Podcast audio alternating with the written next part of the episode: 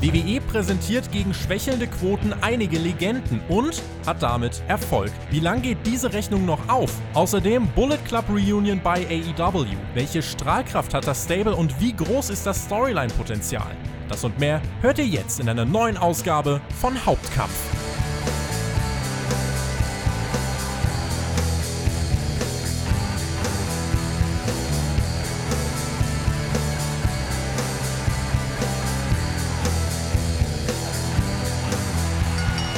Mittlerweile haben alle den Weg ins neue Jahr geschafft. Auch zahlreiche WWE-Legenden sahen wir im Laufe der letzten Tage bei Monday Night Raw in der Legends Night. Auch unseren guten alten Freund Goldberg trafen wir da wieder. Über das und mehr wollen wir sprechen in dieser frischen Ausgabe von Hauptkampf. Ihr habt diesen Podcast frisch geöffnet und könnt riechen, hier ist alles neu, hier steckt noch einiges drin und wir ziehen für euch in dieser Woche einen weiteren Debütanten aus dem Hut, ein weiteres Tryout. Das heißt, wir hören ihn auch am Dienstag in der Raw Review. Johannes Hartmann arbeitet als Lehrer und ist seit vielen Jahren Wrestling-Beobachter. Seine Einschätzungen werden uns heute durch diesen Podcast, durch diese neue Ausgabe von Hauptkampf begleiten und ich bin gespannt. Hallo Johannes. Guten Morgen, liebe Schüler. Ah, nee, ah, nee Quatsch. Äh, ein fränkisches Servus an alle. Ja, hi Tobi. Freut mich sehr, dass es geklappt hat heute. soll ich dich denn äh, Herr Hartmann nennen, der Lehrer nennen, irgendwelche Präferenzen oder bleiben wir bei Johannes? Weil das wäre dann auch gut, wie die Leute auf dich in den Kommentaren reagieren sollen. Also der Lehrkörper wird natürlich auch passen, aber du darfst Johannes, kannst, kannst sagen, was du willst, solange du mich nicht Björn oder, oder Shackmack oder irgendwie nennst, alles okay. Nee, das habe das hab ich nicht vor. Den, äh, den, den Teamnamen, den müssen wir mal gucken, ob der in Zukunft zustande kommt, wenn die Leute äh, deinen Auftritt mögen und wenn wir hier heute zusammen delivern. Es ist dein erster Podcast überhaupt, ne? Weil ich finde das zur Einordnung immer recht wichtig. Äh, wenn ich so an meinen ersten Podcast denke, dann äh, holla. Aber wenn, wenn das dein erster Podcast ist, dann bin ich da umso gespannter, wie das heute läuft. Ja, ich bin auch sehr gespannt. Ähm, klar, ich habe durch den Distanzunterricht, Corona geschuldet, natürlich schon ein bisschen Erfahrung gesammelt. Ähm, es ist aber auch mal schön, vor Freiwilligen zu sprechen, weil ähm, bisher war es ja immer so, die Schüler, das gleicht ja eher dann so einem offenen Vollzug, die müssen sich das ja anhören. Und von daher, wenn es jetzt jemand nicht gefällt, schaltet er halt einfach ab. Umso mehr ist man motiviert oder bin ich motiviert. Ich kann dir sogar sagen, äh, das ist wahrscheinlich noch ein bisschen anders als in der Schulklasse. Hier werden am Ende auch viele Nachfragen noch gestellt. Also der letzte Teil von Hauptkampf, da, da gehen noch mal die Finger nach oben, da gibt es viele Wortmeldungen, da kannst du dich auch schon mal drauf freuen. Ja, auf jeden Fall. Vor allem dann merkt man, ob sie aufgepasst haben oder nicht. Ganz genau. Ich würde sagen, komm, lass uns reingehen in diese Ausgabe von Hauptkampf mit dem ersten Thema, was von euch ja mit ganz deutlicher Mehrheit zum Top-Thema diese Woche gewählt wurde, und zwar dem Bullet Club bei All Elite Wrestling. Ich hätte nicht gedacht, dass es das Top-Thema wird, aber dieser große Moment am Ende von AEW Dynamite interessiert tatsächlich. Die Reunion des Bullet Club beziehungsweise eines Teils davon. Der andere Teil ist ja in Japan, ein anderer Teil ist bei WWE, jetzt hier jemand bei AEW. Also das 2013 von Finn Balor gegründete Stable hat sich ganz schön verstreut auf diesem Erdball. Wie viel weißt du über den Bullet Club und welche Strahlkraft würdest du ihm zuordnen? Ist das ist das was, was der Mainstream kennt oder wird man da noch mehr erklären müssen? Also für mich persönlich war der Bullet Club ähm, erstmal völlig unbekannt, als ich noch so dieser Casual WWE-Zuschauer war. Ähm, bei mir war es ja dann so, ich habe irgendwann mit, mit WWE aufgehört und bin wieder zur WWE oder zum Wrestling zurückgekommen, als ich in der Bild vom Bullet Club gelesen habe. Also als wirklich irgendwann mal das im, im Mainstream war. Mhm. Ich glaube, das war, als die Young Bucks damals irgendeine WWE-Veranstaltung gestürmt haben oder zumindest ähm, vor dem Stadion ähm, waren. Ja. Und habe mich dann, dann näher damit beschäftigt, auch in YouTube einige, einige Videos ähm, angeschaut und ja, es ist, es ist das Stable schlechthin, wenn man jetzt außerhalb von der WWE ist. Und ähm, dass sich das erst so, so aufsplittet, klar, durch, durch AEW haben viele nicht mehr damit gerechnet, dass wir den Bullet Club nochmal sehen. Und jetzt diese Reunion ist natürlich was ganz Besonderes. Also, Wie bewertest du denn generell das Ende von Dynamite? Weil wir haben ja dort jetzt die Impact Tag Team Champions, Carl Anderson und Doc Gallows, die kamen da heraus und standen, äh, ja, wie schon bei Impact an der Seite von Kenny Omega, bis sich die Bugs angeschlossen haben. Wirkte dieser Moment für dich groß? Auf jeden Fall.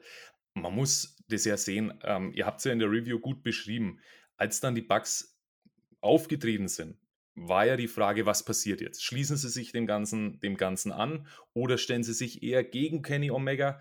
Und diese Vereinigung birgt natürlich zum einen eine wahnsinnige Größe, das war so ein, so ein Gänsehautmoment, aber sie birgt auch wahnsinnig Möglichkeit, was Großes draus zu machen. Denn der Bullet Club ist ja eigentlich so überall bekannt. Und du hm. kannst jetzt damit vielleicht zwei Promotions beherrschen. Also mich erinnert so von der, von der Möglichkeit her so ein bisschen an Bullet Club und Shield, so Bullet Shield könnte man draus machen. Man könnte aber so eine absolut dominante äh, Geschichte draus machen. Also es ist der Hammer. Es wäre mit Crowd natürlich ziemlich krass gewesen, dieser Moment in der großen Halle. Das äh, ist natürlich, ja, da ist die AW-Zielgruppe natürlich prädestiniert dafür, weil da natürlich auch viele BTE-Fans mit dabei sind. Aber dürfen nicht vergessen, es gibt ja auch viele Casual-Fans und darin wird die Krux liegen. Wie wird man es den Casuals verkaufen? Denke ich zumindest, weil es wurden ja jetzt schon im Internet diverse Traumpaarungen ausgerufen. New Japan Bullet Club gegen AEW Bullet Club. Vielleicht arbeiten AEW und Impact am Ende des Tages sogar gegen New Japan in der Storyline zusammen. Also in jedem Fall, weiß nicht, wie es dir geht, finde ich äh, das sehr erfrischend, dass man auch mal so promotion-übergreifende Storylines in Reichweite hat. Und das geht eigentlich sonst ja immer nur in Videospielen, weil WWE natürlich auch deutliche Monopolbestrebungen hat. Aber wirklich auf großer Mainstream-Bühne mal einen Verbund mehrere Ligen zusammen zu erleben für separate Storylines, das finde ich wirklich spannend. Ja, es ist perfekt und es tut vor allem dem, dem ganzen Wrestling-Geschäft unheimlich gut. Ähm, wie du schon sagst, ich glaube, eine große Gefahr liegt darin, dass der Casual-Zuschauer mit dem Bullet Club nichts anfangen kann. Ähm, für mich war es auch wirklich erst so ein Thema, als ich mich dann zum Beispiel näher mit Finn Balor beschäftigt habe. Mhm. Ähm, für mich persönlich gut kann ich auch alleine stehen, immer noch so die Nummer zwei ähm, hinter, hinter Omega. Vielleicht sogar die Nummer eins, weil er einfach sehr einprägsam war als Gründungsmitglied. Aber man muss halt aufpassen bei der ganzen Bullet Club-Geschichte, dass man nicht zu sehr japanisch wird weil was, was oder wie gut es funktioniert, zu sehr auf diesen Japan-Einfluss zu setzen, sieht man an der Women's Division von AEW. Hm, da gab es ja Kenny Omega, der ja dort auch viel äh, aus Japan äh, sich ja an Inspiration geholt hat und das im TV zeigen wollte, was teilweise funktioniert hat. Aber jetzt im Moment muss man sagen, ist das vorerst äh, gescheitert. Und die Frauen, die da bei AEW für Aufmerksamkeit sorgen, das sind eher Britt Baker äh, oder Thunder Rosa, äh, Serena Deep und das ist dann ein bisschen weiter weg von diesem Yoshi-Wrestling, was wir aus Japan kennen. Es hängt ja auch jetzt nicht alles bei AEW davon ab, äh, von dieser Bullet Club Storyline. Also es ist im Moment eine der Main Storylines, weil natürlich auch der AEW World Champion da mit involviert ist, aber die ganze Show ist jetzt nicht komplett darum aufgebaut. Also es ist ja schon so, dass AEW trotzdem weiter eigenständige Storylines hat, die mit Impact oder etwaigen Invasionen nichts zu tun haben. Ich persönlich finde das auch richtig und gut so. Ich denke, da sprichst du auch dem, den meisten aus der Seele. Das ist ja ganz entscheidend. Ähm, wenn man sich das Ganze so anschaut bei der Konkurrenz-Promotion, sage ich jetzt mal, um jetzt nicht immer so diesen extremen Heat oder diesen extremen Kampf so anfeuern zu wollen.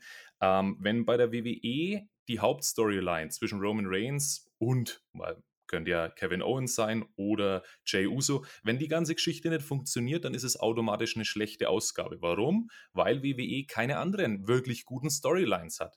Bei AEW hast du aber so viele gute Storylines. Du hast einerseits die Tag Team Division, die vielleicht ein bisschen indie-lastiger ist, aber natürlich die Story um Sting äh, und, und Darby Allen ja. und jetzt diese Geschichte und ganz ehrlich, wo ist Hangman Adam Page? Ja, der, den gibt es natürlich auch noch. Also bei AEW hast du da viele Ansatzpunkte. Das ist halt das Wichtige, was ich meine, dass ähm, eben auch nicht alles von so einer Invasionsstoryline abhängig ist, sondern dass jeder bei AEW einschalten kann und so immer ein Programm hat, wo, worauf er sich freuen kann. Äh, das heißt, selbst wenn du hier weißt, okay, das mit dem Bullet Club und so, da kann ich nicht so viel mit anfangen, naja, dann gibt es immer noch Sting und Darby Allen. Dann gibt es immer noch, äh, wie du es schon angesprochen hast, das in der, in der Tag Team Division oder FTA, die, die Luchasaurus bzw. Jurassic Express, da gibt es ja viele Sachen, die da im Moment laufen und ähm, ähm, da bin ich, äh, was das angeht, auch auf deiner Seite. Es gibt auch aktuell ein paar Berichte über Verletzungssorgen bei den Young Bucks. Sie sind ja AEW Tag Team Champions. Vielleicht bestreiten jetzt, keine Ahnung, die Good Brothers Tag Team Matches für die Bucks. Also auch da gibt es ja viel Potenzial. Schreibt uns auch gerne mal eure Fantasy-Szenarien in die Kommentare. Es würde mich mal sehr interessieren, was euch dann noch so einfallen würde. Hm. Ich denke mir auch, dass New Japan echt früher oder später da eigentlich unweigerlich mit reinrutschen, äh, reinrutschen muss, ne? Weil so oft wie das ja mittlerweile auch offen in den TV-Übertragungen von AEW angesprochen wird, muss das ja eine Rolle spielen. Und ich finde es gut, muss ehrlicherweise auch sagen, äh, auch wenn du wirklich so für einen großen Pay-Per-View im Jahr mal eine Supercard von mehreren Promotions zusammenstellen möchtest, unter dem führenden Banner von AEW, mit einer Kooperation im Hintergrund, dann finde ich, ist das richtig, richtig stark und dann profitiert auch wirklich, wie du es schon gesagt hast, das ganze Wrestling davon. Und ich würde nicht ausschließen, dass man, ja, wenn man das machen würde, es auch schaffen könnte, eine zweite jährliche große Wrestling-Show auf die Beine zu stellen, die neben WrestleMania auch noch dastehen kann und eben ein ganzes Stadion ausverkaufen kann, also die auch wirklich weltweit richtig ziehen könnte. Und äh, was das angeht, ist halt äh, The Sky is the limit, das Motto, äh, was hier die, die Storylines angeht. Und ähm, ich glaube, was hier halt übergeordnet steht, das haben wir auch gerade so eingeordnet, ist eben wirklich die Zusammenarbeit mehrerer Promotions. Ja, das, das Potenzial ist grenzenlos. Also ähm, man muss sich das mal vorstellen, was das bedeuten würde. AEW holt sich ja immer wieder auch Einflüsse aus dem mexikanischen Raum, ob das jetzt mit Phoenix oder mit Penta Sierra, äh, Sierra Miedo ja. ähm, der Fall ist. Ähm, und dann noch diesen japanischen Raum. Das heißt, du hättest alle Stile abgedeckt.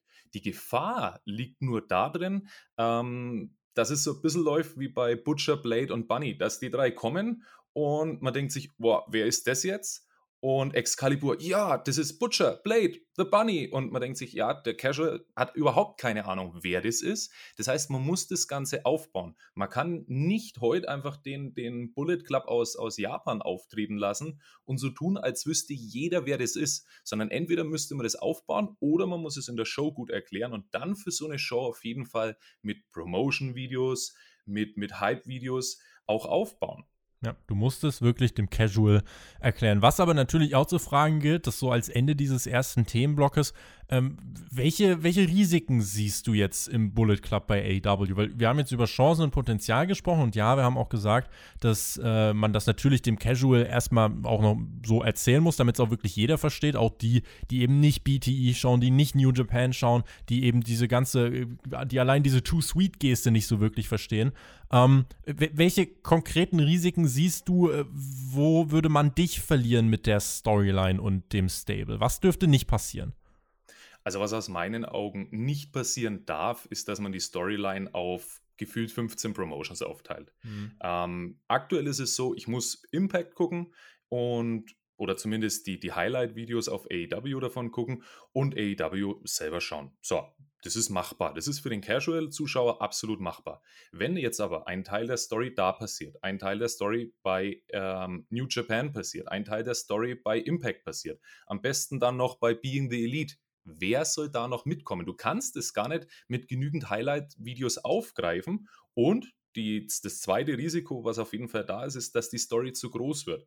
Du hast einfach bei AEW einen wahnsinnigen Einfluss vom Bullet Club. Du hast die Young Bucks, du hast Kenny Omega, aber du hast zum Beispiel auch Cody, der war ja auch im, im Bullet Club. Er war nie die Nummer 1 der, der, der Liga zumindest, also in, bei New Japan. Ja. Ähm, aber das Problem wäre dann eben, dass diese Storyline alle anderen überstrahlt und dadurch die Stars, die du aktuell aufbaust, eher kleiner macht.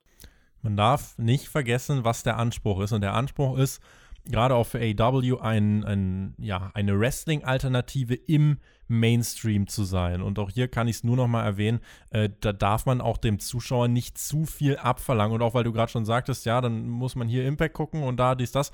Äh, Im Moment ist es ja zum Glück noch so, wenn du AEW schaust, das meiste, das Wichtigste verstehst du. Also es gab bisher noch keine Momente jetzt in Bezug auf die Bullet Club Storyline, wo du dir denken konntest, hä, warte mal, das verstehe ich jetzt gar nicht, was habe ich da verpasst?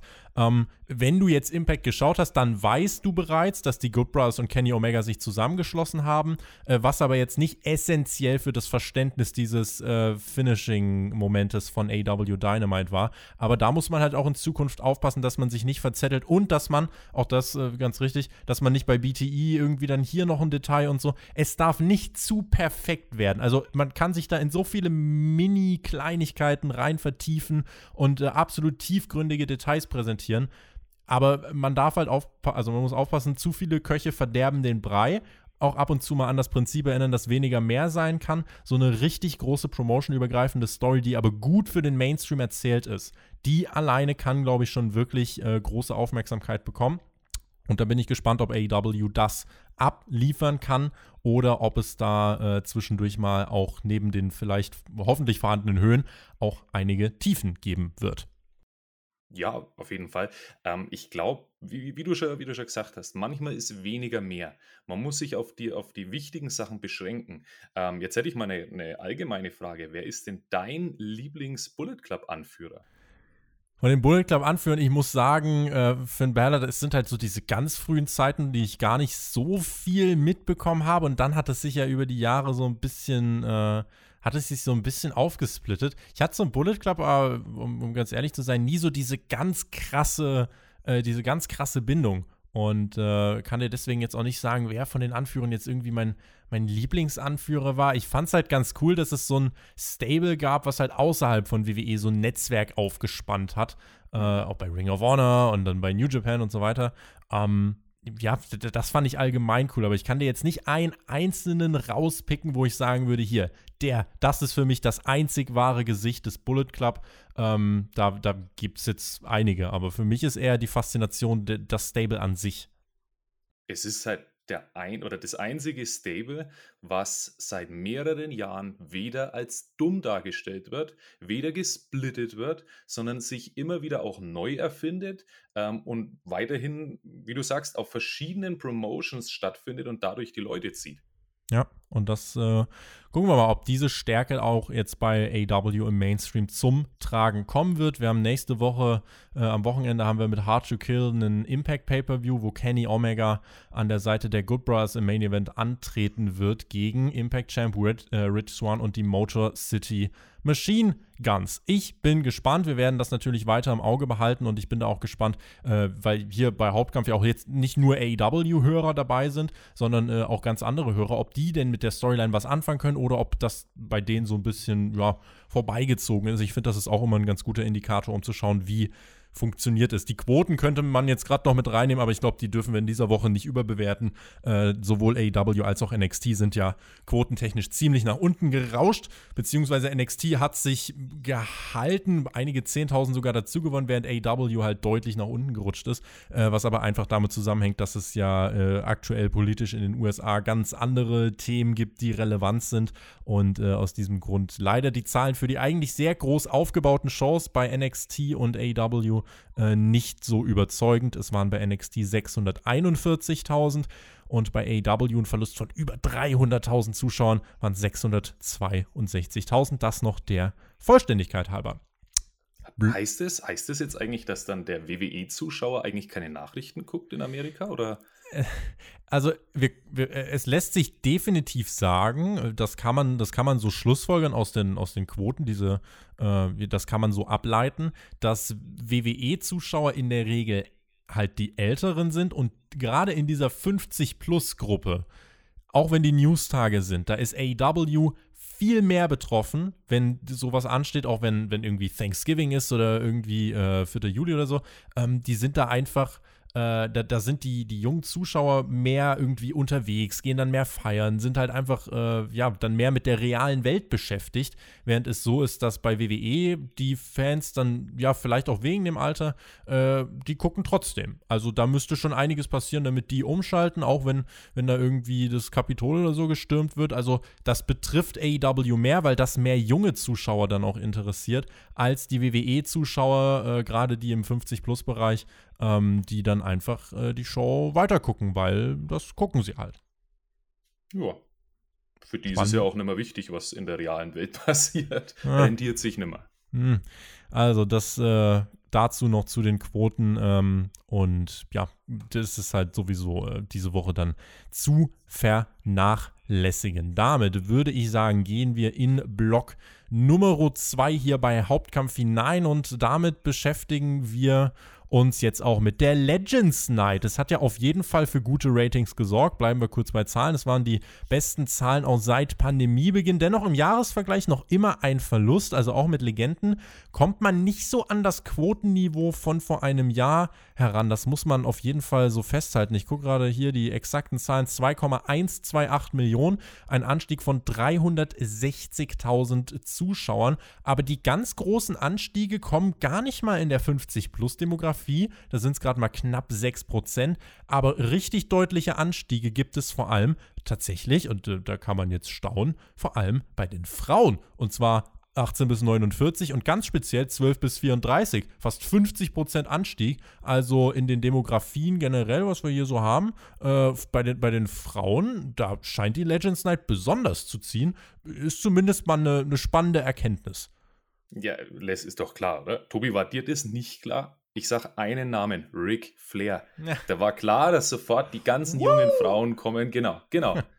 Das, das, der zieht, der Mann ist pures Sexappeal. Der Mann ist pures Sexappeal. Wie sieht's bei dir aus? Ziehen diese Legenden bei dir persönlich noch? Also würdest du dafür jetzt eine Raw-Ausgabe mehr einschalten wollen als andere Ausgaben? Wie soll ich darauf antworten? Ähm, wenn ich nicht wüsste, wie die Legends Night abläuft, ähm, glaube ich, würde sie mehr ziehen. Jetzt wusste ich, oder ich dachte, ich wusste, wie die Legends Night läuft, aber sie lief ja sogar deutlich schlechter. Ähm, bisher war es ja so, dass man die Legenden einfach nur schlecht eingesetzt hat, weil, was haben sie gemacht? Sie haben den neuen Talenten ähm, kein Rampenlicht geboten, sondern sie haben sie eigentlich in den Schatten gestellt. Es wurde immer dargestellt, egal wie gut unsere Superstars sind, wenn die Legenden kommen, sind es nur Pimpfe. Die Legenden sind die echten Superstars, die machen unser komplettes Roster kaputt. Ja. So, das ist in meinen Augen einfach nur kontraproduktiv. Aber jetzt äh, hat man das noch schlimmer gemacht. Man holt Legenden und degradiert sie zu absoluten Sidekicks, beziehungsweise manche waren ja nicht, nur, nicht mal Sidekicks, sondern Requisiten. Ähm, ganz ehrlich, dann kann ich auch ins Wachsfigurenkabinett, wenn ich die Legenden sehen möchte, aber die eigentlich keine Funktion erfüllen. Hogan und Flair, denen wird tatsächlich der größte Rating-Effekt nachgesagt. Äh, dass jetzt natürlich Leute wie Alicia Fox, Mickey James äh, Molly Holly, IRS, Tatanka oder der Boogeyman, dass die damit am Start sind. Ich glaube, das sind halt nicht so die ganz fetten Draws. Ich halte jetzt für etwas weit hergeholt und würde schon, äh, ja, dann auch mit äh, bei dem Aspekt einstimmen, dass Hogan und Flair von all denen, die noch sind, für die man am ehesten dann wahrscheinlich umschaltet, bei allem Respekt. Und dann hatten wir natürlich auch Goldberg da auch ein Name. Er wird ja jetzt auch wieder äh, in den Ring steigen und zwar beim Royal Rumble trifft er wohl auf Drew McIntyre. Da können wir gleich mal drüber reden, aber erstmal die Legenden und auch die Legendennacht. Das war ja ein Stück weit schon traurig, weil jetzt stell dir mal vor, du schaltest für die Legenden ein und dann siehst du, wie die teilweise wirklich so untergebuttert werden. Also Randy Orton hat so viele Legenden an diesem Abend verbal beerdigt und die Legenden bekamen kein Payoff, wehrten sich mit gar nichts. Also in meinen Augen eine, eine sehr traurige Legendennacht einfach. Plus, wer hatte denn außer Ric Flair und Goldberg, vielleicht noch mit Abstrichen Hogan, wirklich was mit der Show zu tun? Also welchen Mehrwert hatte es jetzt jemanden wie Tatanka in einer Pandemie quer durchs Land zu fliegen, in sein altes Kostüm zu stecken, anzumalen und zehn Sekunden halbnackt in ein Baseballstadion zu stellen? Ja, vielleicht waren auch das die, die steigenden Frauenquoten, der halbnackte Tatanka. ähm, hm. Ganz ehrlich, ähm, Hogan hatte doch unheimlich viel Mehrwert. Ich weiß jetzt, welches Handy ich mir kaufen muss. Das äh, H-Phone, wie wir gelernt haben. Das ja. H-Phone, genau. Ja. Und ansonsten äh, ist das halt nicht so der, der große Effekt mit den äh, anderen gewesen. Was glaubst du, der, der langfristige Effekt?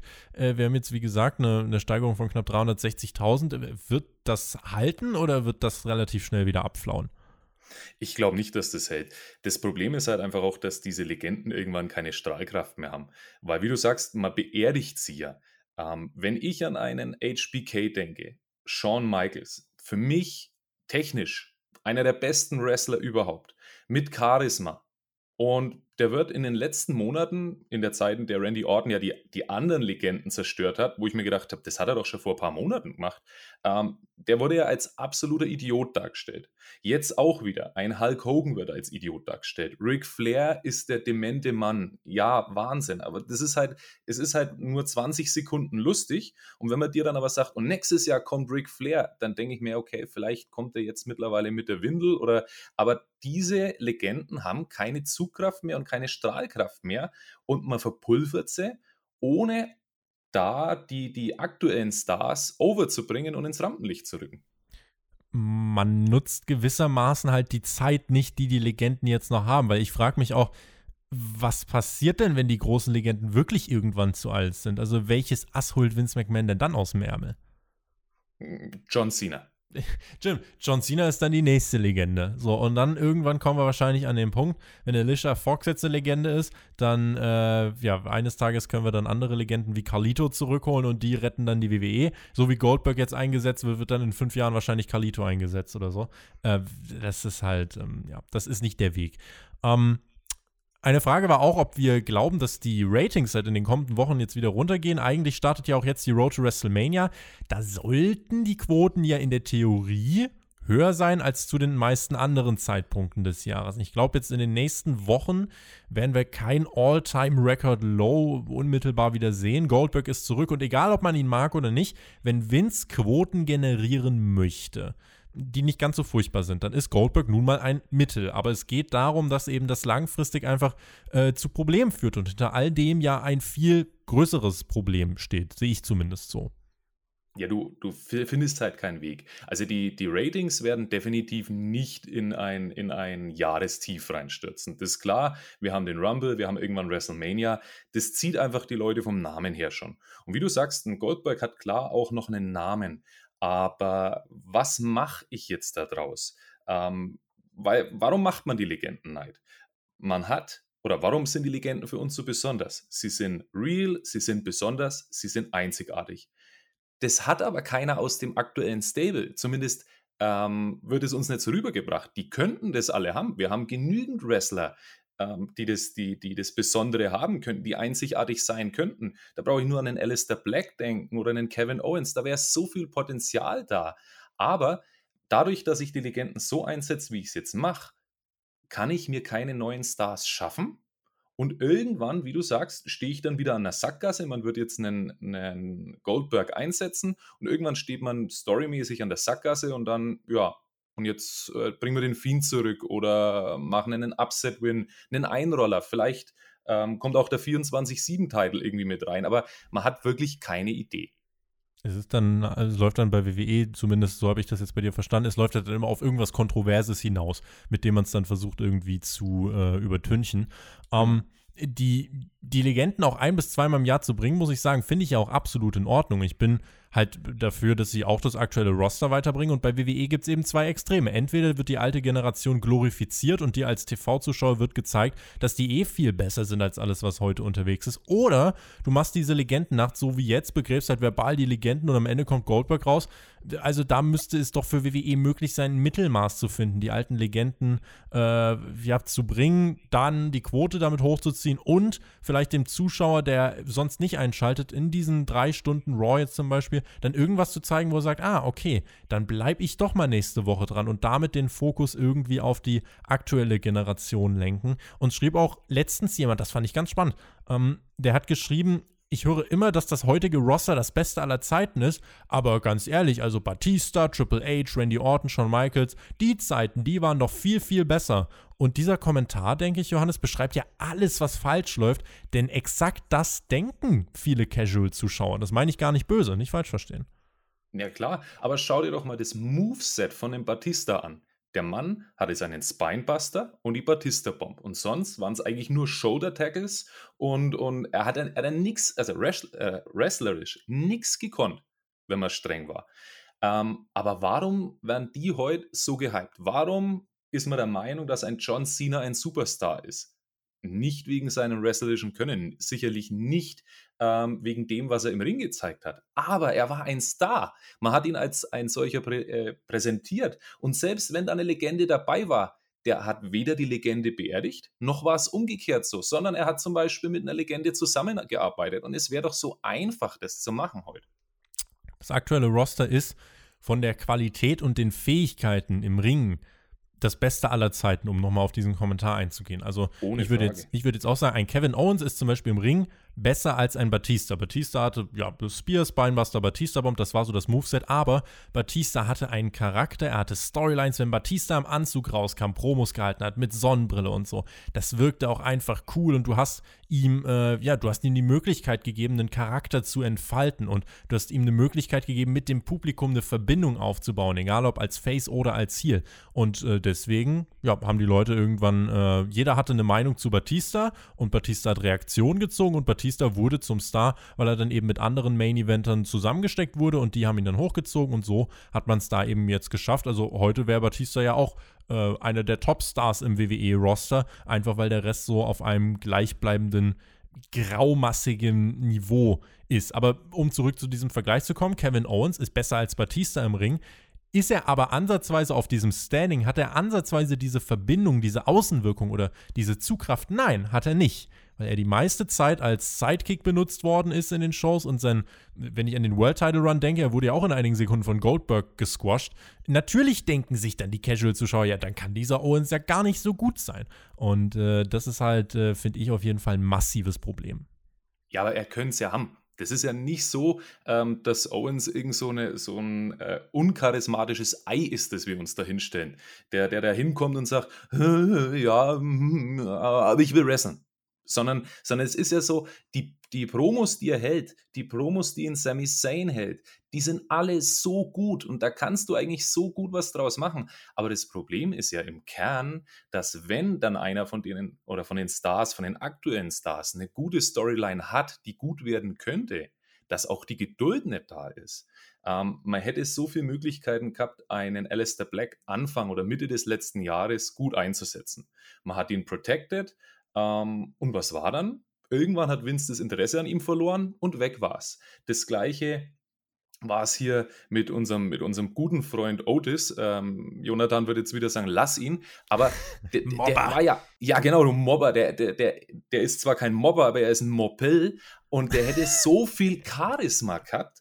Man hätte da so viel draus machen können. Und dazu muss man nicht studiert haben. Dazu muss man auch nicht irgendwie in, im Kreativzweig gewesen sein, sondern man hätte es so schön aufbauen können. Aber es war halt wieder so, okay, ich habe heute eine Idee, ja, okay, gehen wir mal ran an die ganze Geschichte. Otis gewinnt den Money in the Bank Koffer. Und eine Woche später, ja, was habt ihr denn jetzt für eine Idee? Boah, ich habe keine Idee. Hm, wollen wir uns zusammensetzen? Nee, wir, wir, wir machen das einfach wieder weg, wir ändern alles. Wie soll da ein Star entstehen? In zwei Wochen entsteht kein Star. Ähm, wenn ich zurückschaue, The Rock war lange kein Star.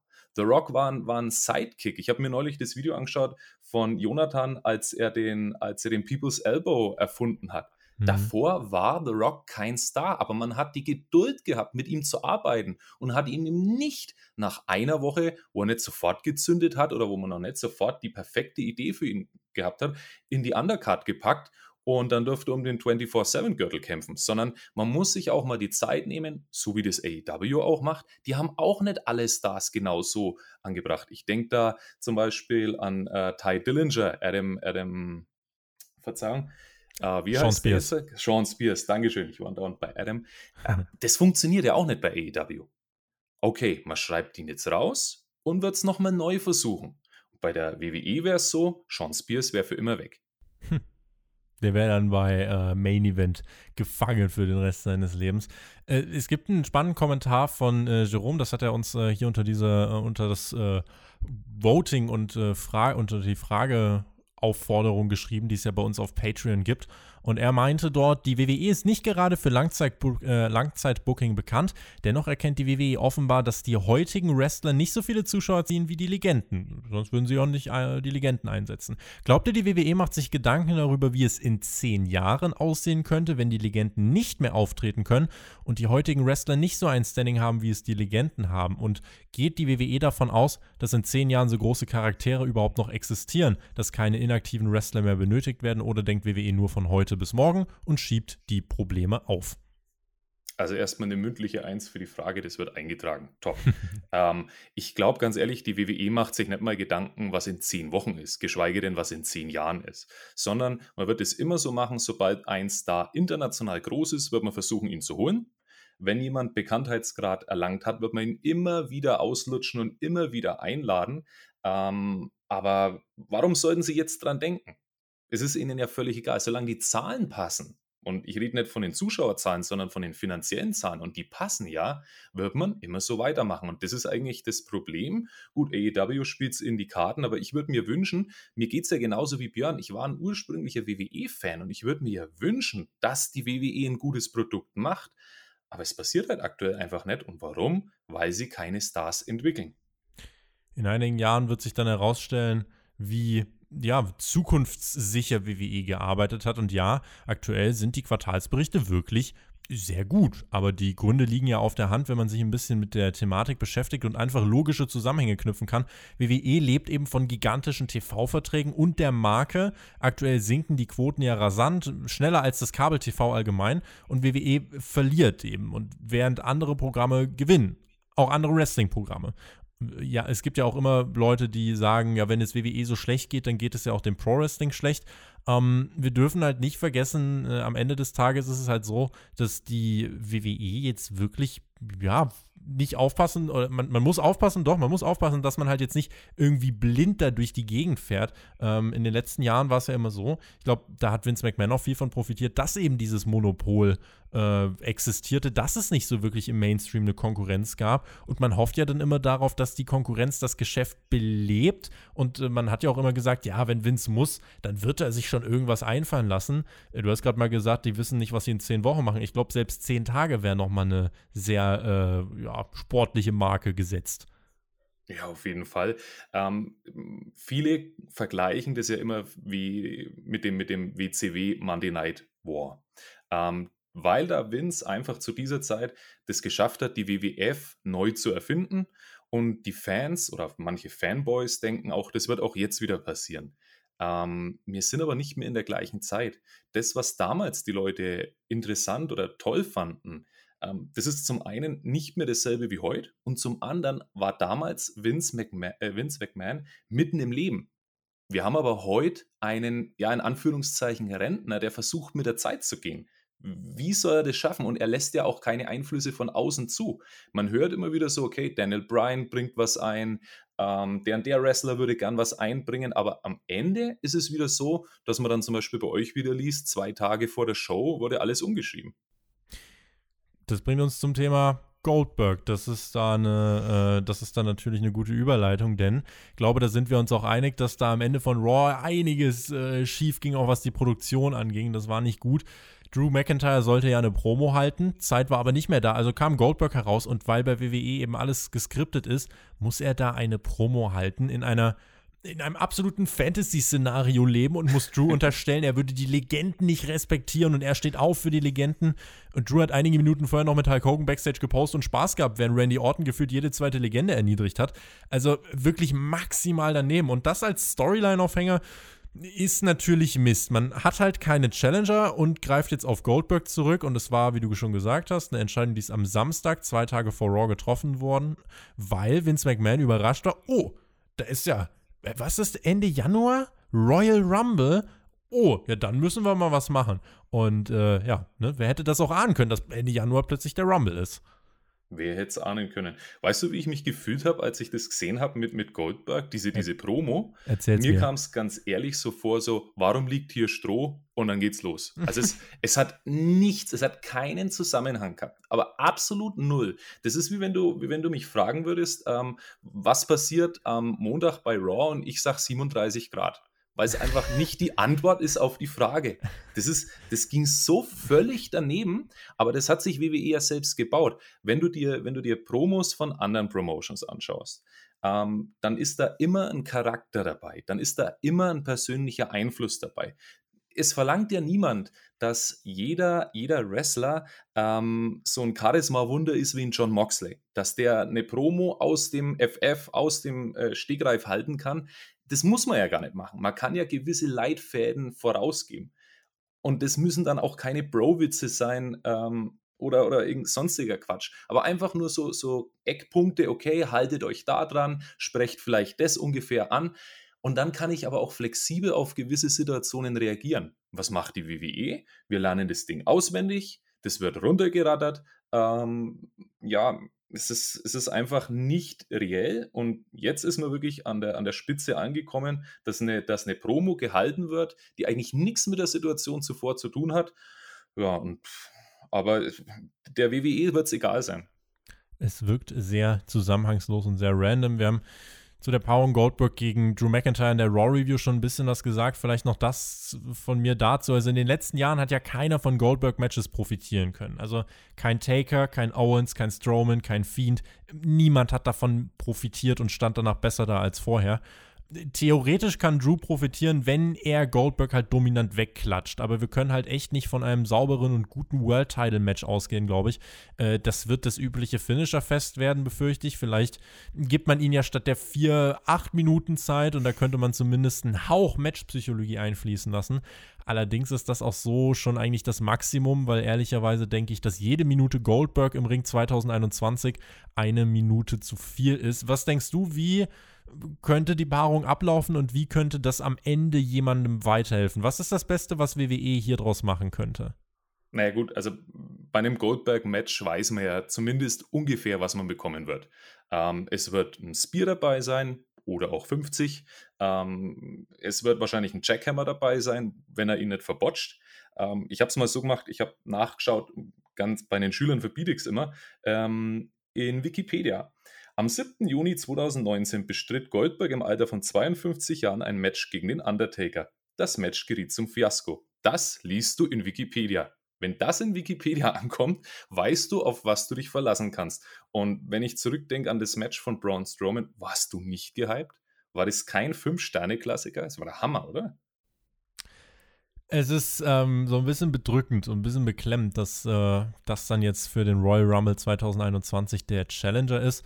Aber ja, ich, ich möchte es nicht im Voraus jetzt komplett verteufeln, weil wenn das nur so eine kurze Nummer nebenbei wird, also generell auch beim Rumble, äh, die beiden World Title Matches ähm, haben ein Hauchpotenzial, haben natürlich aber auch eine riesen Fallhöhe. Also das kann, äh, das, das kann auch ganz schnell beides äh, komplett gegen die Wand rauschen.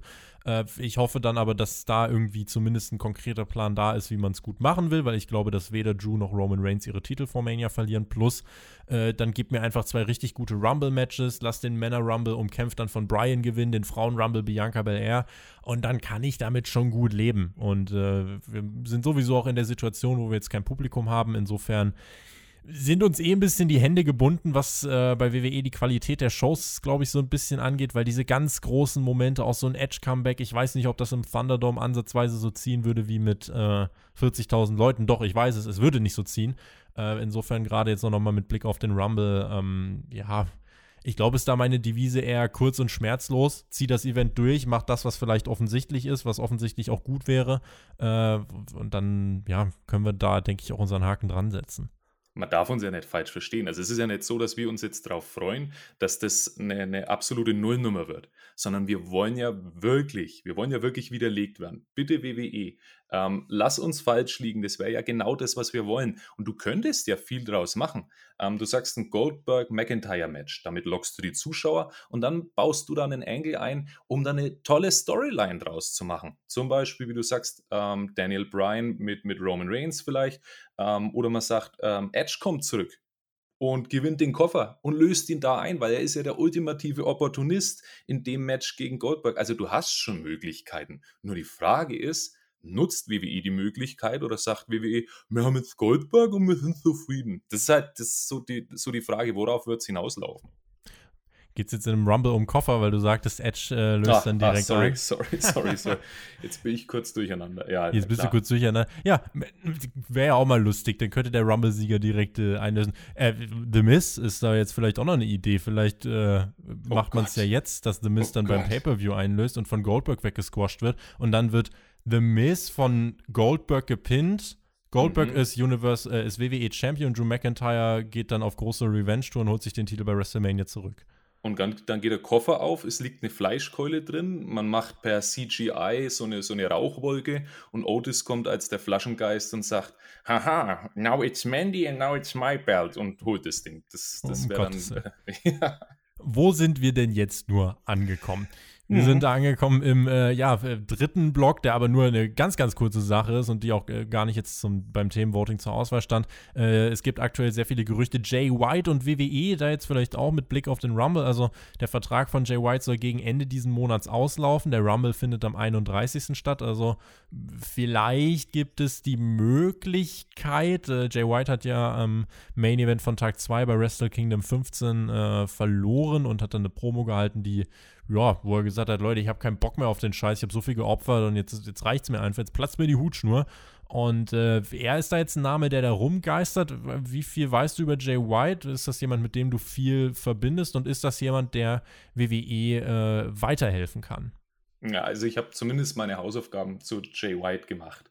Ähm, es wäre ja auch komisch, wenn ich das jetzt in meiner Funktion nicht gemacht hätte, aber ähm, schau dir Jay White an. Du hast ihn vor, vor Augen, mental sein Bild vor Augen.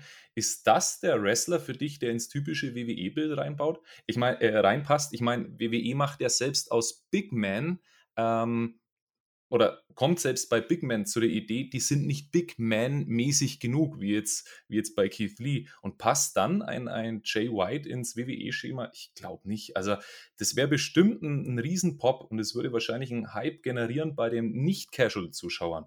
Aber ich glaube, bei WWE wäre er einer von vielen. Das wäre so eine Geschichte wie bei Adam Cole, ähm, wo Vince dann sagt, der ist so klein, der hat ja keine Muskeln, damit ist es kein Wrestler. Bin gespannt, ob das, äh, ja, wie man ihn einbringt. Ich würde da auch eigentlich fast darauf verzichten, dass der äh, dass der dann noch bei NXT groß rumtut. Also das wäre auch jemand, äh, wenn man das mit Jay White machen möchte, dann direkt ins Main Roster. Und das ist so einer wie Seamus, debütieren lassen, relativ schnell irgendwie einen großen Erfolg feiern lassen und dann gucken, zieht es, zieht es nicht. Aber es braucht mal wirklich, äh, WWE darf jetzt nicht immer und dann hier zu NXT und dann hier aufbauen und dann erst ein bisschen hier Midcard und dann irgendwann mal nach ein paar Jahren purzelt zu, weil es keine Challenger gibt, irgendwie ins World Title geschehen. Nee, bring mal jemanden rein und sag den Leuten, das ist ein Star und verkauf ihn wie ein Star. Das geht nämlich, wenn man das möchte. Äh, das würde ich mir dahingehend wünschen. Bin gespannt. Äh, auch da natürlich ihr in den Kommentaren seid gefragt. Jay White, ist das ein Name? Hilft der WWE weiter? Ich bin da sehr gespannt. Und jetzt kommen wir zu dem Teil, auf den hast du dich natürlich schon maßgeblich gefreut die ganze Zeit. Die Fragen stehen an. Da wurde zahlreich was gestellt. Die Schüler stellen nochmal, äh, die, die, ja, über 420 Schüler auf Patreon haben da nochmal äh, ordentlich die Arme gehoben und da wurden ein paar Fragen gestellt und mit denen würde ich jetzt gern rein starten. Wenn auch ihr eine Frage stellen möchtet, dann könnt ihr das tun als Supporter bei uns auf Patreon. Patreon.com slash Spotfight-Podcast, das ist eure Anlaufstelle. Da könnt ihr bei dem Hauptkampf Themenvoting mitwirken und ihr könnt dann eben dort auch Fragen einreichen. So wie Bastian, der hat uns geschrieben, wie seht ihr die aktuelle Storyline-Erzählung von Omega bei Impact und AW? Er hat ja da kein anderes von AW losgelöstes Gimmick, wie zum Beispiel ein Moxley oder ein Jericho bei ihren Auftritten bei New Japan oder auch Omega selbst bei AAA in Mexiko. Findet ihr Omega funktioniert auch für für Impact-Fans ohne AEW zu schauen und umgekehrt. Und wie wird dann wiederum nicht derjenige, der beides guckt, für dumm verkauft, weil er alles doppelt erzählt bekommt? Ich glaube nicht, dass man alles doppelt erzählt oder erzählen muss. Ähm, wenn man das so macht, dass man mit guten Highlight-Videos dosiert arbeitet, schafft man es, dem, dem Mainstream-Zuschauer oder dem Zuschauer von Impact die Story von AEW zu erzählen und umgekehrt das ist doch eigentlich genau das, was wir wollen, dass ein Wrestler nicht in jeder Promotion eine andere Rolle erfüllt oder eine andere Story hat, sondern das ist eine große Story. Das ist doch reell. Das ist doch genau das, was wir wollen. Da ist ein Mensch, der tut was und es wirkt sich auf mehrere Promotions aus. Und was will man da mehr? Und ich finde es genial und das bietet, wie wir vorhin schon gesagt haben, unendlich große Möglichkeiten bin da weitestgehend bei dir und äh, finde, im Moment funktioniert das. Man darf jetzt nicht, das hat man anfangs mal gemacht bei einem Interview von Omega und Don Callis, man darf halt jetzt nicht eins zu eins dasselbe bringen. Auf der anderen Seite, äh, wenn man das nur bei Impact bringt, wenn AW-Fans sagen, ja, aber ich habe jetzt nicht die Zeit zu gucken, äh, wenn das nur bei, ähm, wenn das nur bei AW passiert, werden vielleicht Impact-Fans sagen, ah, jetzt muss ich AW gucken. Äh, insofern muss man da einfach ein gesundes Mittelmaß finden. Bin da bei dir, dass da gerade Highlight-Videos eigentlich äh, die beste Möglichkeit sind. Der Südtiroler fragt, glaubt ihr, dass Marty Skrull zu AW geht? Kann ich kurz machen? Nö. Glaube ich auch nicht. Der ist fest bei WWE eingeplant. Ähm, Glaubst du? Ich habe so im Gefühl, die WWE juckt doch nicht dieses, dieses MeToo oder dieses Yes, äh, diese, diese ganze Geschichte juckt ihn ja nicht. Ja, das Yes-Movement nicht. Äh, die, die, äh, das war die Speaking Out, äh, die Speaking mhm, Out-Bewegung mhm. da, ja, ja. Da gab es ja. Juckt sie nicht das, da gab es ja viele Anschuldigungen. Marty Skrull ist die Frage, ob er sich vielleicht auch aus dem Wrestling ganz zurückziehen will. Ähm, ne, wenn wir jetzt schon fragen, ist Jay White jemand äh, ja, für WWE, dann ist bei Marty Skrull die Frage natürlich auch nochmal, der ist nochmal ein bisschen kleiner, meine ich. Äh, aber ich denke tatsächlich Marty Skrull bei AW, das war die Frage. Äh, da werden wir ihn, glaube ich, nicht sehen. Dafür achtet man bei AW tatsächlich zu sehr auf die reale Welt. Zero Cool 87. Goldberg gegen McIntyre Main Event eines Pay-Per-Views 2021. Niemand hat in den letzten Jahren durch ein Match gegen Goldberg profitiert. Warum sollte es also McIntyre tun? Und hat Damian Priest im Main Roster eine Chance? Es ist ja bekannt, was Bruce Pritchard von den NXT-Leuten hält. Ich denke, die erste Frage haben wir soweit schon beantwortet. Ne? Also McIntyre kann profitieren, wenn man es richtig macht. Ja, machbar ist es auf jeden Fall. Ähm, man muss sich halt, und das, dafür steht die WWE leider in letzter Zeit nicht, man muss sich Mühe geben. Ja, und das andere ist, hat Damian Priest im Main Roster eine Chance? Äh, von den Qualitäten her, gerade von seinem Charisma, finde ich auf jeden Fall. Äh, aber wenn er jetzt natürlich dann irgendwie, keine Ahnung, ich sehe schon Damian Priest gegen Baron Corbin oder so vor mir, dann äh, kriege ich graue Haare langsam. Und auch wenn man jetzt hört, ja, es war jetzt bei SmackDown Auftritt geplant, jetzt soll er wohl doch erstmal zu Raw. Es liegt nicht daran, dass wir zu wenig, äh, ja, zu wenig fähige Wrestler haben. Es liegt halt wirklich daraus, was man aus den, äh, daran, was man aus denen macht. Und ich wüsste jetzt nicht, warum ausgerechnet Damian Priest derjenige sein sollte, bei dem nicht das Prinzip gilt, dass NXTler im Main Roster erstmal einen schweren Stand haben.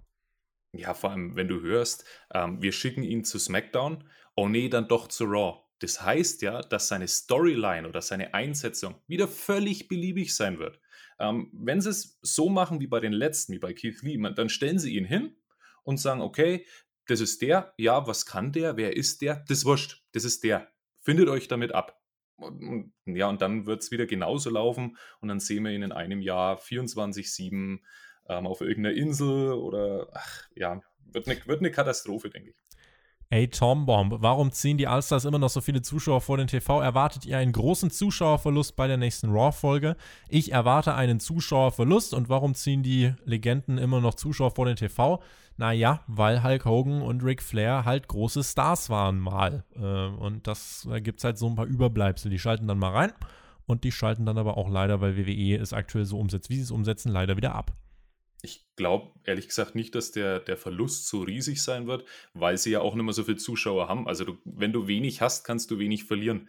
Ähm, aber es wird auf jeden Fall runtergehen. Und wie du, wie du gerade gesagt hast, das waren große Stars. Sie sind einzigartig gewesen. Sie waren authentisch, wie man sie damals authentisch machen konnte.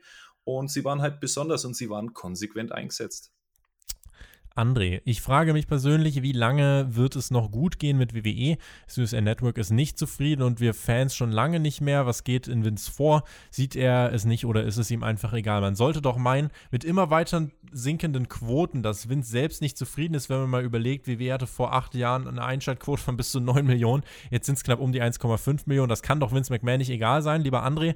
Ähm, die Ausgabe mit den besten Ratings oder die Ausgaben mit den besten Ratings, die fanden statt in den Jahren äh, 99 und 2000. Da hatte man mehr als 7 Millionen Zuschauer.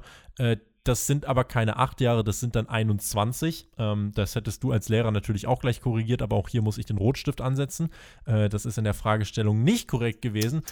Und äh, kann Vince McMahon das egal sein? Vince McMahon sieht die Zahlen, sieht die Quartalsberichte, sieht, das stimmt. Und sobald es an der Tagesordnung ist, dass ihm da bei den Zahlen was nicht passt, dann Legenden oder mal jemanden anders fragen und dann wird das schon irgendwie gehen. Aber es wirkt jetzt zumindest nicht so, als wäre da die maximale Weitsicht vorhanden. Aber Vince McMahon hat es bisher geschafft, das WWE-Schiff immer irgendwie in ruhige Fahrwasser zu bringen. Und äh, da wird er, glaube ich, auch genug Selbstvertrauen haben und sich das nochmal zutrauen ich denke, man muss, oh Gott, ich traue es mich fast nicht sagen, man muss Vince mit McMahon hier auch ein bisschen verteidigen. Oder mal, schlägt der Blitz ein? Nein, tut er Nein. nicht. Okay. ähm, man muss ihn ein bisschen verteidigen. Wir haben nicht mehr 99, 2000. Die Welt hat sich einfach geändert. Wir haben Internet, wir haben ganz viel verschiedene ähm, Ablenkungs- oder Entertainment-Möglichkeiten. Dass du da keine sieben Millionen Zuschauer mehr generieren kannst, ist völlig normal. Ähm, aber ich gebe dir absolut recht. Vince wird die Zahlen sehen dann schaut er sich den, den Finanzbericht, den Quartalsbericht an, sieht, da passen die Zahlen, weil sie eben diese langfristigen Riesenverträge haben. Zur Not macht man noch eine schnelle Show in Saudi-Arabien, ähm, wo man dann sagt, da kann man auch wieder kurz Geld generieren. Oder man verweist wieder auf die YouTube-Klicks, wo man dann sagt, ah, schaut mal, wir haben aber so viel äh, YouTube-Zuschauer. Ähm, und wenn alles nichts hilft, dann ja, hat jemand die Slambulance gerufen. hat denn jemand die Slambulance gerufen? Das habt ihr wahrscheinlich auch vor dieser Ausgabe von Hauptkampf gehört. Äh, ich habe die Slambulance übrigens nicht gerufen. Aber der Fabian hat uns gerufen, hat uns eine Frage gestellt. Glaubt ihr, dass NXT eine Chance auf eine Million Zuschauer hätte, würden sie nicht gegen AEW laufen? Ähm, lieber Fabian, ich glaube, dass NXT auf jeden Fall schon mal Chancen auf deutlich bessere Quoten hätte. Also es würde nicht nur AW gut tun, nicht gegen NXT zu laufen, es würde auch NXT gut tun, nicht gegen AW zu laufen, weil dann auch einfach, äh, ja, weil, weil, das, es nutzt beiden Produkten mehr, wenn sie in separaten Nächten laufen, wenn man sich nicht entscheiden muss. Aber NXT, das erklärte Ziel ist, nur AEW zu schwächen. Insofern sind die Quoten bei NXT eher etwas sekundär, solange sie nicht zu schlecht sind es würde ihnen ja nicht nur helfen wegen den Quoten, weil man sich nicht entscheiden muss, sondern es wird ihnen wahrscheinlich auch helfen, weil dann dieses alte NXT-Booking wieder zurückkommt. Weil jetzt ist es ja aktuell so, dass ganz oft bei NXT plötzlich Stars auftreten und du denkst, hä, das passt doch jetzt überhaupt nicht. Ja, aber wir wollen die Quoten, wir wollen AEW kaputt machen. Und wenn das nicht der Fall wäre, wäre NXT viel, viel besser. Und ich glaube, das ist bei dir genauso. Man wünscht sich so ein bisschen das alte NXT zurück. Das geht mir nicht nur ein bisschen so. Das geht mir sogar sehr so. Das einstündige NXT, alle paar Monate die Takeovers, die abgerissen haben. Äh, ja, gute alte Zeit. Dominique, meint der AEW wird in Zukunft Finn Balor verpflichten können? Ich glaube, Finn Balor hat sich in seiner NXT-Oase ganz gut eingefunden. Dem geht's gut. Er ist froh, dass er nicht mehr im, im Haupt, im Main-Roster ist, ähm, weil er da einfach verheizt wurde weil es da genauso war wie bei Ricochet. Ah, der springt nur rum, der, der ist dünn, der ist nicht muskulös. Und jetzt bei NXT ist er zumindest wieder einigermaßen in dem Hype, in dem er früher war. Ähm, ich glaube nicht, dass er zu AEW zurückkehrt, weil, mh, hm, ja, das Geld ist einfach zu groß bei der WWE. Es ist eine finanzielle Bequemlichkeit. Genau, halt. genau. Auf der anderen Seite, stell dir das vor, du machst jetzt den Bullet Club bei AEW mit Omega und plötzlich taucht äh, Prince David auf und vernichtet Omega und sagt, nein, ich will das zurück. Und am Ende taucht noch Jay White auf und sagt, nein, ich bin aktuell der Chef vom Bullet Club. Äh, Wahnsinn. Das wäre Match of the Century. Da gäbe es auf jeden Fall krasse Sachen, Bullet Club-Anführer gegeneinander. Äh, es wird davon abhängen, ob Finn Balor Bock drauf hat. Wenn Finn Balor Bock drauf hat äh, und sagt, nee, das Geld ist mir nicht so wichtig, dann hat er auf jeden Fall Alternativen neben WWE. Wenn er sagt, hey, ich will gutes Geld verdienen und äh, dann irgendwann auch mit Wrestling aufhören und meine Familie sicher ernähren können, dann wird er wahrscheinlich bei WWE bleiben. Aber das ist eine Frage, die kann euch Finn Balor leider nur beantworten. Bela hat uns geschrieben, was findet Vince McMahon an Goldberg? Er ist ein WCW-Guy, hatte seinen Karrierehöhepunkt dort und auch nach dem Kauf der Promotion nur einen kurzen Run bei WWE. Mir scheint es fast so, als gehen der WWE auch die Legenden aus, die noch aktiv im Ring sein können. Dauert also nicht mehr lang, bis der Undertaker sein Comeback feiert oder sich Triple H wieder die Stiefel schnüren muss. Bela, ich glaube, was Vince McMahon mit Goldberg oder irgendeinem anderen beliebigen Namen verbindet, äh, ist, dass sie alle den gleichen Effekt haben: Ratings. Und das funktioniert tatsächlich. Ja, aber Goldberg ist Money. Nee, Carmella ist Money. Na, egal. Mella ähm, ist Money. er sieht, wie du, er sieht, wie du sagst, er sieht die Ratings und wenn die Ratings so weit runtergehen, dass ein Triple H nochmal auftauchen muss, dann wird auch Triple H wieder zu sehen sein. Ich glaube nicht, dass der Undertaker nochmal kommt. Also sollte man jetzt nicht irgendwie eine Storyline aufbauen, in der AJ Styles auf dem Friedhof steht und es Graben anfängt, ähm, glaube ich, kommt das nicht mehr wieder. Und ich glaube, das ist ganz ehrlich für uns alle auch besser so. Also man will ja die Andenken auch nicht völlig zerstören. Und die letzte Frage kommt von Markus. Er schreibt, wäre es möglich, dass nach dem Match oder während des Matches zwischen Drew und Goldberg The Miz eincasht, den Titel gewinnt und bei der nächsten Raw-Ausgabe holt sich Drew seinen Titel wieder?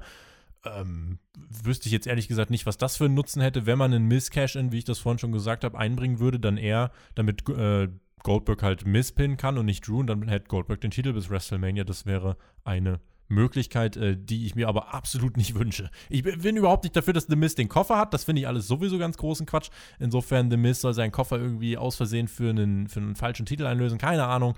Äh, aber weiß nicht, ob der mit Drew und Goldberg hier was äh, zu tun haben muss. Äh, man muss es nicht schlechter machen, als es schon ist. Ich glaube auch nicht. Also bitte, wenn es vermeidbar ist, das nicht. Das will keiner sehen. Miss ist nicht auf, aufgebaut. Keiner will es haben. Und es ist so schon schlimm genug mit Goldberg. Ich glaube, wir sollten uns damit in Anführungszeichen zufrieden geben. Und in diesem Sinne würde ich sagen, machen wir den Deckel drauf. Das war Hauptkampf in dieser Woche. Habt noch ein schönes Restwochenende und kommt gut in die neue frische Woche hinein. Ihr könnt auf unserer Website www.spotfight.de äh, auch nochmal die ganze Übersicht sehen, was geht gerade in der Wrestling-Welt ab. Unsere ganzen Podcasts, unsere ganzen News. Also wirklich alles Mögliche für euch aufbereitet. Und wenn ihr noch mehr Bock auf Podcasts habt und Zusatzformate sucht und jetzt denkt, boah, cool, ich möchte da noch mehr hören, dann ist Patreon eure Anlaufstelle. Patreon.com slash Spotify Podcast. Über 1000 Inhalte warten dort auf euch. Und äh, damit kann man auf jeden Fall mal noch so einen Sonntag rumbringen, würde ich sagen. In diesem Sinne, vielen lieben Dank fürs Zuhören. Vielen lieben Dank auch dir, Johannes, fürs dabei sein. Ich freue mich sehr, wenn wir uns dann wieder hören in der Raw Review und verbleibe mit lieben Grüßen und einem GW. Genieß Wrestling, wen es betrifft, bis Dienstag. Macht's gut, auf Wiedersehen. Du hast die Schlussworte. Ciao. Ja, vielen, vielen Dank, Tobi. Danke auch für die Gelegenheit, äh, für die Gelegenheit heute dabei sein zu dürfen. Ähm, liebe Zuhörer, gebt mir doch mal eine Schulnote. Wie habe ich das gemacht? Mein erster Podcast. Ich war auf jeden Fall aufgeregter als vor jeder Unterrichtsstunde. Ähm, mir hat es ganz, ganz viel Spaß gemacht. Ich freue mich auf die Raw Review. Schaltet auf jeden Fall wieder ein. Und jetzt äh, gibt es ein klassisches fränkisches Servus.